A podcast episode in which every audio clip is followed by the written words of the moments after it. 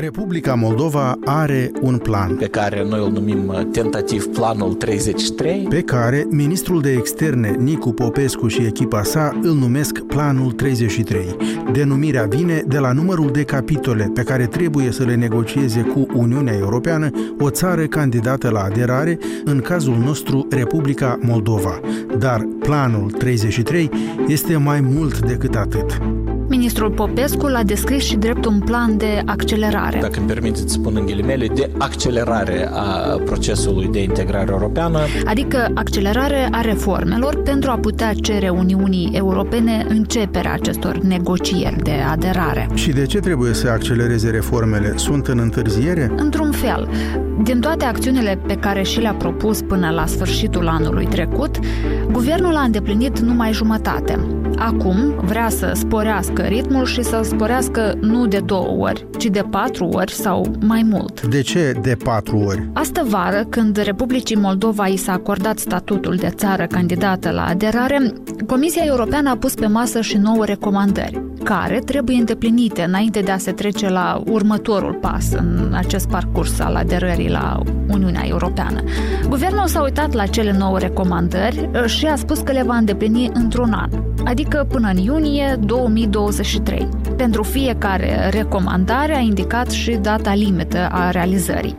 În sensul acesta a rămas în urmă că a făcut numai jumătate din acțiunile scadente la sfârșitul anului 2022. Iar acum acest plan accelerat, planul 33 sau planul accelerat 33, cum o fi să-i spunem să nimerim, acest plan ar trebui să ajute guvernul să recupereze. Nu numai să recupereze ce nu a făcut până la sfârșit de 2022, ci și să facă mai repede ce trebuie să facă mai departe.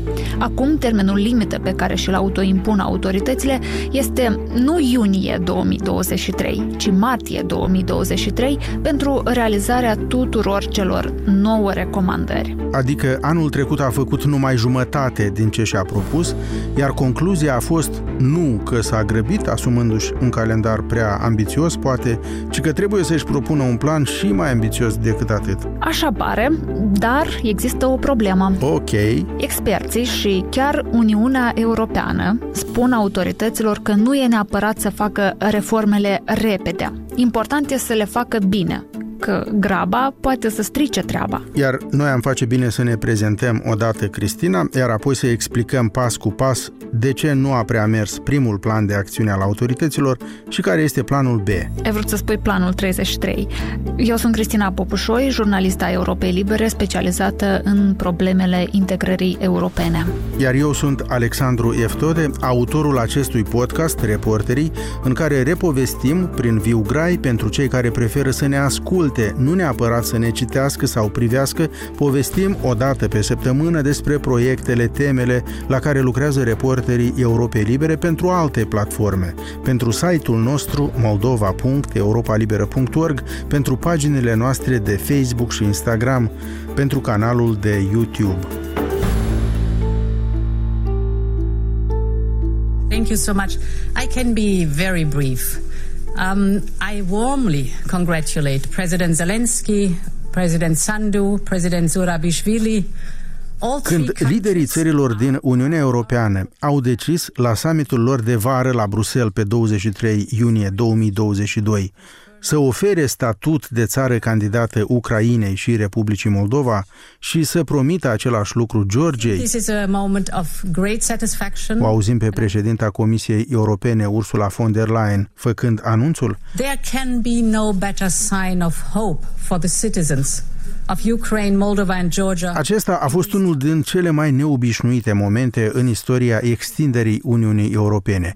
Promisiunea aderării li se făcea celor trei țări la mai puțin de patru luni după ce acestea au depus cererea de aderare. În cazul Moldovei au fost 112 zile din momentul semnării cererii de aderare de către președinta Maia Sandu până la anunțul că este acceptată, iar Republica Moldova devine țară candidată. Cererile de aderare au fost semnate de Ucraina, Georgia, apoi Republica Moldova, sub presiunea invaziei rusești la scară largă în Ucraina, începută pe 24 februarie. Trebuie să acționăm imediat atunci când ne cer circumstanțele Uniunea Europeană s-a mișcat deosebit de rapid. Iar guvernele celor trei țări, inclusiv cel de la Chișinău, au acționat și ele cu o viteză uluitoare pentru a răspunde la sute de întrebări adresate de Comisia Europeană. Aceste chestionare ale Comisiei Europene au scopul să stabilească la ce etapă a pregătirilor se află o țară și cât de greu sau ușor îi va fi să facă și restul reformelor, adică să adopte și să pună în aplicare legislația europeană europeană, achiul comunitar, cum se spune. And work as hard as possible to implement the necessary reforms. Comisia Europeană a fost mulțumită cu ceea ce a aflat din răspunsuri, a recomandat satisfacerea cererilor de aderare ale celor trei țări, iar liderii europeni au spus și ei da pe 23 iunie 2022. Historic agreement, historic decision. Today, we have decided to recognize the European perspective of Ukraine, Moldova and Georgia.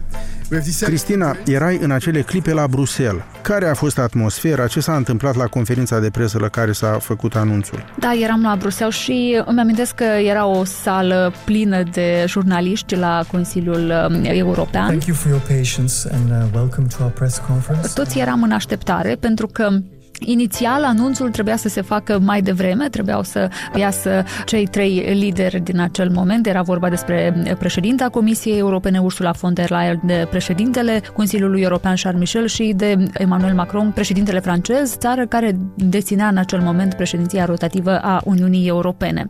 Dar lucrurile au durat mai mult și anunțul, dacă vor fi acceptate cele trei țări să devină candidate la aderare, a fost făcut destul de de târziu, spre seară, dar înainte de asta lucrurile erau incerte încă de aici, de la Chișinău, pentru că se știa că Ucraina are mai multe șanse să îi se ofere acest statut de țară candidată, dar în privința Republicii Moldova existau uh, încă multe dubii. A fost și vizita lui Emmanuel Macron, de exemplu, la Chișinău. Messieurs les journalistes, cher, cher Maia, merci pour votre accueil. A fost și acesta un semnal că Republica Moldova ar putea să primească statut de țară candidată la aderare. Dar existau și voci eh, reticente care spuneau că nu, de fapt Macron a venit să propună Republicii Moldova altceva, această comunitate politică europeană și iată va fi un alt eh, coridor pe care va sta Republica Moldova încă multă vreme. Ok, suspansul la Bruxelles era mare. Voi vă aflați cu toții, jurnaliștii, în acea sală de conferințe de presă. Da, dar anunțul oficial a venit mai întâi pe uh, pagina de Twitter a președintelui Consiliului European, Charles Michel, și apoi după asta am mers la conferința susținută de cei trei uh, lideri, Ursula von der Leyen, Charles Michel și Emmanuel Macron, unde au făcut, iată, acest uh, anunț. We have decided to grant candidate status to Ukraine and Moldova Atmosfera a fost cu adevărat uh, încinsă acolo și cred că a fost foarte important pentru că, iată, Republica Moldova primește statut de țară candidată la aderare. Oricum, e un pas pe care l-a făcut Republica Moldova. Ok, președinta Comisiei Europene Ursula von der Leyen, președintele Consiliului European Charles Michel, dar și președintele francez Macron au felicitat în acea conferință de presă țările aspirante pentru munca depusă, dar au spus clar că mai sunt așteptate reforme. Ce așteptări au fost formulate în cazul Republicii Moldova? Cred că e un lucru foarte important care ne-a rămas în cap de la acea conferință. Liderii europeni, în special Macron, a subliniat atunci că este o decizie luată în context politic și apoi a urmat și cea de-a doua parte cu reformele. Contextul politic uh-huh. fiind dat de războiul din Ucraina, de agresiunea rusească care a determinat autoritățile de la Kiev să caute refugiu sub uh, o umbrelă europeană, dacă putem spune așa, iar această decizie a Kievului a fost urmată de decizia asemănătoare la Tbilisi și Chișinău. Așa este, pentru că și Republicii Moldova și Ucrainei